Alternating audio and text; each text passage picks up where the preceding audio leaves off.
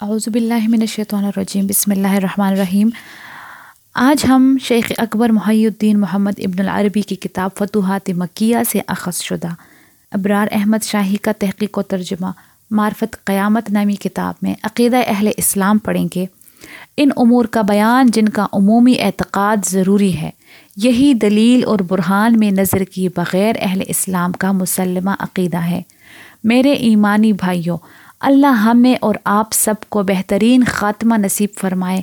جب میں نے اس متعال کا اپنے نبی حود علیہ السلام کے بارے میں یہ قول سنا، جب آپ نے اپنی قوم میں اپنی رسالت کا انکار کرنے والوں سے کہا، قال انی اشہد اللہ وشہد انی بری ام مما تشرکون۔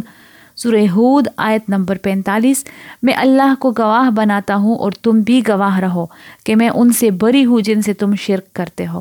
سو ال، سو آپ علیہ السلام نے اپنی قوم کو خود پر گواہ بنایا کہ آپ اللہ کے ساتھ ٹہرائے ان شریکوں سے بیزار ہے اور اس کی اہدیت کا اقرار کیا۔ حالانکہ وہ آپ کو جٹلانے والوں میں سے تھے۔ کہ آپ کو علم تھا، اللہ سبحانہ اپنے بندوں کو اپنے سامنے کھڑا کرے گا اور ان سے وہ کچھ پوچھے گا جو وہ پہلے سے جانتا ہے، تاکہ ان پر یا ان کے لیے حجت قائم ہو۔ یہاں تک کہ ہر گواہ اپنی گواہی لائے گا۔ ایک روایت میں آیا ہے جہاں تک مؤذن کی اذان پہنچتی ہے، تو وہاں کی ہر خشک و تر شے اس کی گواہی دیتی ہے۔ اسی لیے شیطان اذان سے باغتا ہے تاکہ نہ مؤذن کی آواز سنے اور نہ اسے گواہی دینی پڑے۔ کہ اس گواہی دینے سے وہ اس مؤذن کو سعادت بخشنے میں اس کا حامی اور مددگار ہوگا۔ جبکہ وہ تو پکا دشمن ہے، اس کے پاس تو ہمارے لیے کوئی بھلائی نہیں۔ اللہ اس پر لانت کرے۔ اگر دشمن کے لیے بھی گواہی لازم ہے، جس پر تو اسے گواہ بنائے، تو پھر تیرے دوست اور حبیب، تیرے ہم ملت اور ہم مذہب کی گواہی تو اور زیادہ بہتر اور افضل ہوئی۔ اور یہ بھی اولا ہے کہ تو اس دنیا میں ان لوگوں کو خود پر وحدانیت اور ایمان کا گواہ بنا۔ اس سے آگے دو گواہیاں پہلی گواہی الوحت کی ہے اور دوسری گواہی رسالت کی یعنی توحید اور رسالت۔ یہ وہی دو گواہیاں ہیں جو ایک مسلمان اسلام میں داخل ہوتے وقت دیتا ہے۔ لا الہ الا اللہ محمد الرسول اللہ۔ پہلی گواہی الوحت میرے ساتھیوں، میرے بھائیوں، اللہ تم سب سے راضی ہو۔ ایک ضعیف، مسکین اور ہر دم فقیر اللہ بندہ تمہیں گواہ بناتا ہے اور وہی اس کتاب کا مولف اور مصنف ہے۔ وہ تمہیں خود پر گواہ بناتا ہے اور اس سے پہلے وہ اللہ تعالیٰ اس کے فرشتوں، حاضر اور سننے والے مومنین کو گواہ بنا چکا ہے۔ وہ قول اور عقیدے سے یہ گواہی دیتا ہے، بے شک اللہ تعالیٰ معبود واحد ہے الوحت میں اس کا کوئی ثانی نہیں۔ وہ بیوی اور بیٹے سے منزہ ہے، وہ مالک ہے کہ اس کا کوئی شریک نہیں۔ وہ بادشاہ ہے کہ اس کا کوئی وزیر نہیں۔ وہ ایسا خالق ہے کہ اس کے ساتھ کوئی صاحب تدبیر نہیں۔ وہ اپنی ذات سے موجود ہے، اسے کسی موجد کی محتاجی نہیں جو اسے وجود بخشے، بلکہ اس کے سوا سوا تمام موجودات اپنے وجود میں اس کی محتاج ہے۔ یہ سارا عالم اسی سے موجود ہے اور وہ اکیلا خود سے موجود ہے۔ یہاں حاشی میں لکھا ہے یہاں آپ نے جامع ترین الفاظ میں وحدت الوجود کا عقیدہ بھی بیان کر دیا۔ اس سے آسان زبان میں عوام کے لیے وحدت الوجود کو بیان نہیں کیا جا سکتا۔ ایک ایک جملہ قابل غور ہے۔ وہ اپنی ذات سے موجود ہے یعنی حق سبحانہ و تعالی اپنی ذات سے موجود ہے اور اسے وجود میں کسی کی محتاجی لاحق نہیں۔ اور اس کے سوا تمام موجودات وجود پذیر ہونے میں اس کی محتاج ہے۔ چنانچہ وہ واجب الوجود ہے اور باقی سب ممکن الوجود ہے۔ واجب اور ممکن کا فرق ہی اس عقیدے کو بیان کرنے کے لیے کافی ہے۔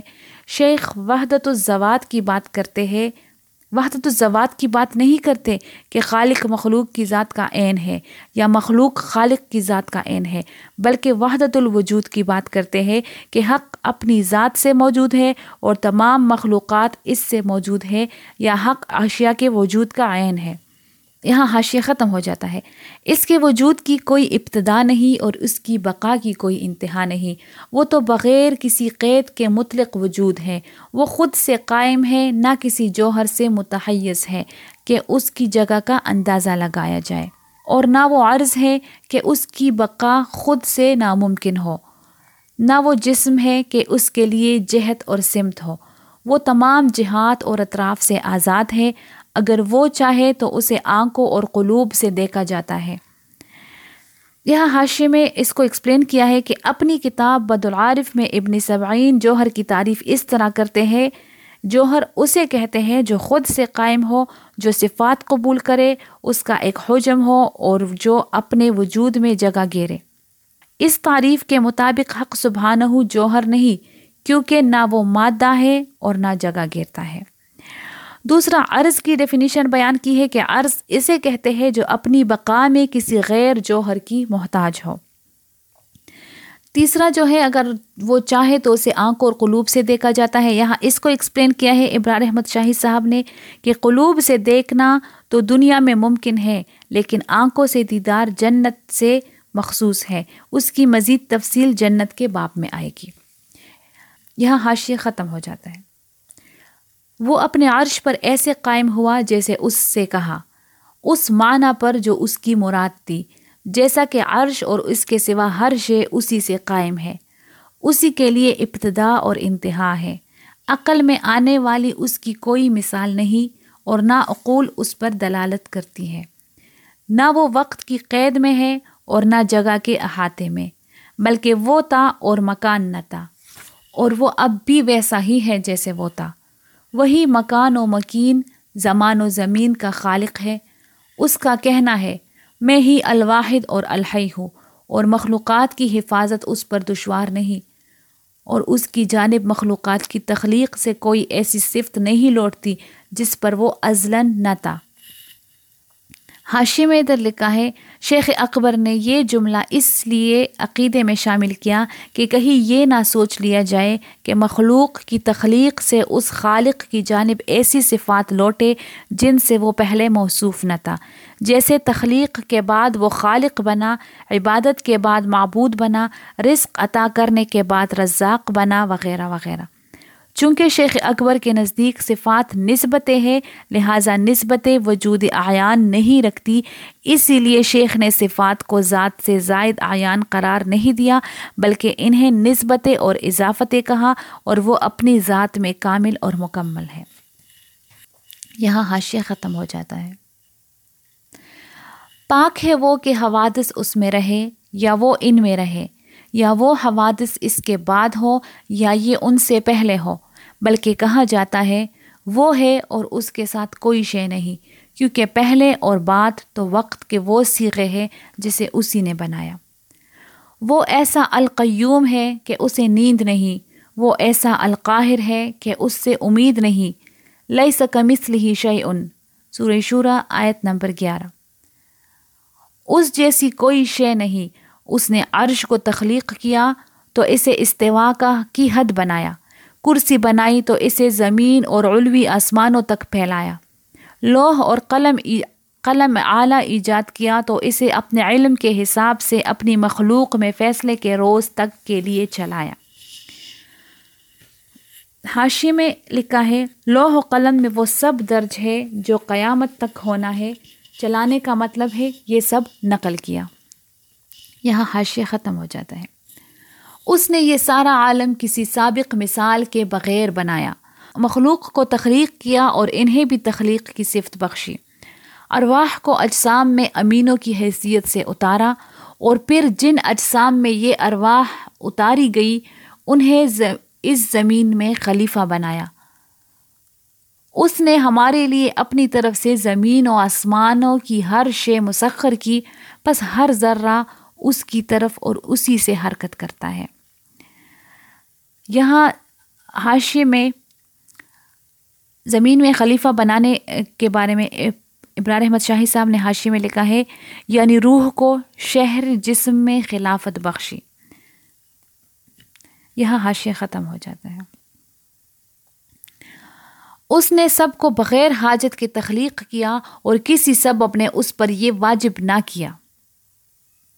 لیکن یہ اس کے سابق علم میں تھا کہ وہ یہ سب تخلیق کرے گا جو تخلیق کیا۔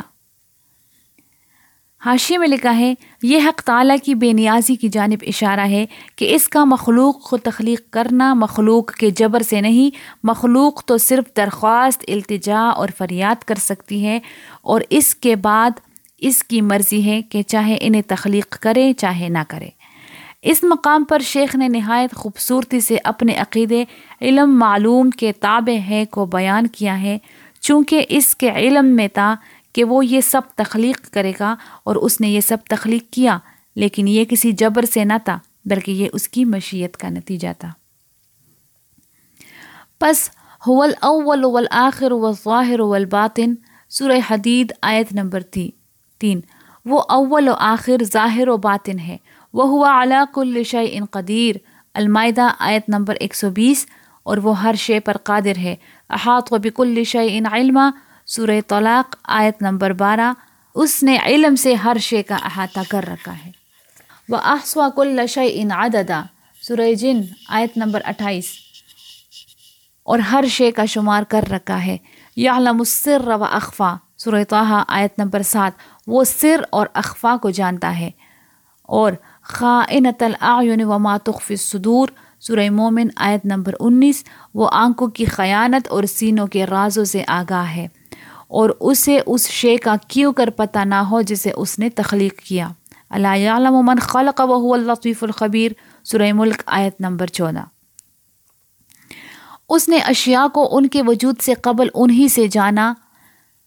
یہاں حاشیے میں لکھا ہے یہ جملہ بھی شیخ کے عقیدے علم معلوم کے تابع ہے کی تشریح ہے۔ وہ اس طرح کہ اس نے اشیاء کو ان ہی اشیاء سے جانا یعنی ان اشیاء نے حالت عدم نے اسے یہ بتایا کہ وہ کیسی ہے اور پھر اس نے انہی احوال پر انہیں تخلیق کیا۔ یہاں حاشیہ ختم ہو جاتا ہے۔ اور پھر انہیں اس علم کے مطابق وجود بخشا جیسا جانا۔ وہ ہمیشہ سے اشیاء کا جاننے والا ہے، اس کی نشات کے تجدد سے اس کا علم متجدد نہیں ہوتا۔ یہاں حاشے میں اس کو ایکسپلین کیا ہے۔ وہ ازلاً اشیاء کو جانتا ہے اور جب کوئی شے اس کی مشیت اور قدرت سے اپنی عزلی، عدمی حالت کو چھوڑ کر وجود میں آتی ہے تو اس کا علم متجدد نہیں ہوتا، بلکہ وہ پہلے سے جانتا ہے کہ جب یہ وجود پذیر ہوگی تو کیسی ہوگی۔ یہاں حاشیہ ختم ہو جاتا ہے۔ اپنے علم سے اس نے اشیاء کو استوار کیا اور استحکام بخشا اور اس علم سے ان پر حکم لگایا اور حاکم بنایا۔ وہ مطلقاً کلیات کا جاننے والا ہے۔ جیسا کہ راست اہل عقل کے اجماع اور اتفاق سے وہ جزیات کا جاننے والا ہے۔ عالم الغیب و شہادت سورہ انعام، آیت نمبر تریہتر وہ غیب اور شہادت کا جاننے والا ہے۔ فتح اللہ عما یشرکون۔ سورہ آراف آیت نمبر ایک سو نوے۔ پس بلند ہے وہ ان سے جنہیں وہ اس کا شریک ٹھہراتے ہیں۔ فعال الما یرید، سورہ ہود آیت نمبر ایک سو سات۔ وہ اپنے ارادے کے مطابق عمل کرتا ہے اور اس عالم ارض و سما میں اس کا ارادہ ایجاد سے متعلق ہے۔ یہاں حاشی میں لکھا ہے، یہاں بھی شیخ نے اپنا عقیدہ واضح کر دیا کہ ارادے کا تعلق ایجاد سے ہے۔ اور اس کی وجہ قرآن مجید میں بار بار لفظ ارادے کا ایجاد کے ساتھ آنا ہے۔ جیسا کہ اس متعال نے فرمایا، انما انما امر ہو اذا اراد ان ایقول له کن فیقون جب وہ کسی شے کا ارادہ کرتا ہے تو اسے کہتا ہے، ہو جا اور وہ ہو جاتی ہے۔ یہاں حاشیہ ختم ہو جاتا ہے۔ اس کی قدرت اس وقت کسی شے سے جڑتی ہے جب وہ اس کا ارادہ کرے، جیسا کہ وہ اس وقت تک ارادہ نہیں کرتا جب تک کہ اسے جان نہ لے۔ کہ عقلاً یہ بھی محال ہے کہ وہ بغیر جانے ارادہ کرے یا کوئی صاحب اختیار جو ترک پر قادر ہو، وہ کرے جو اس کا ارادہ نہیں۔ جیسا کہ یہ بھی محال ہے کہ ان حقائق کی نسبتیں کسی مردہ میں وجود پذیر ہو، جیسا کہ صفات کا ان سے موصوف ذات کے سوا وجود محال ہے۔ یہاں حاشی میں لکھا ہے، اس مقام پر شیخ نے صفات کے تعلقات پر روشنی ڈالی ہے اور اس میں تفصیل ہے جو آپ نے فتوحات مکیہ کے مقدمے میں بیان کی ہے۔ یہاں حاشیہ ختم ہو جاتا ہے۔ آج کے لیے اتنا کافی تھا۔ اسی عقیدے کو ہم اپنے اگلے درس میں انشاءاللہ پڑھیں گے، آگے سے اس کو سٹارٹ کریں گے۔ السلام علیکم۔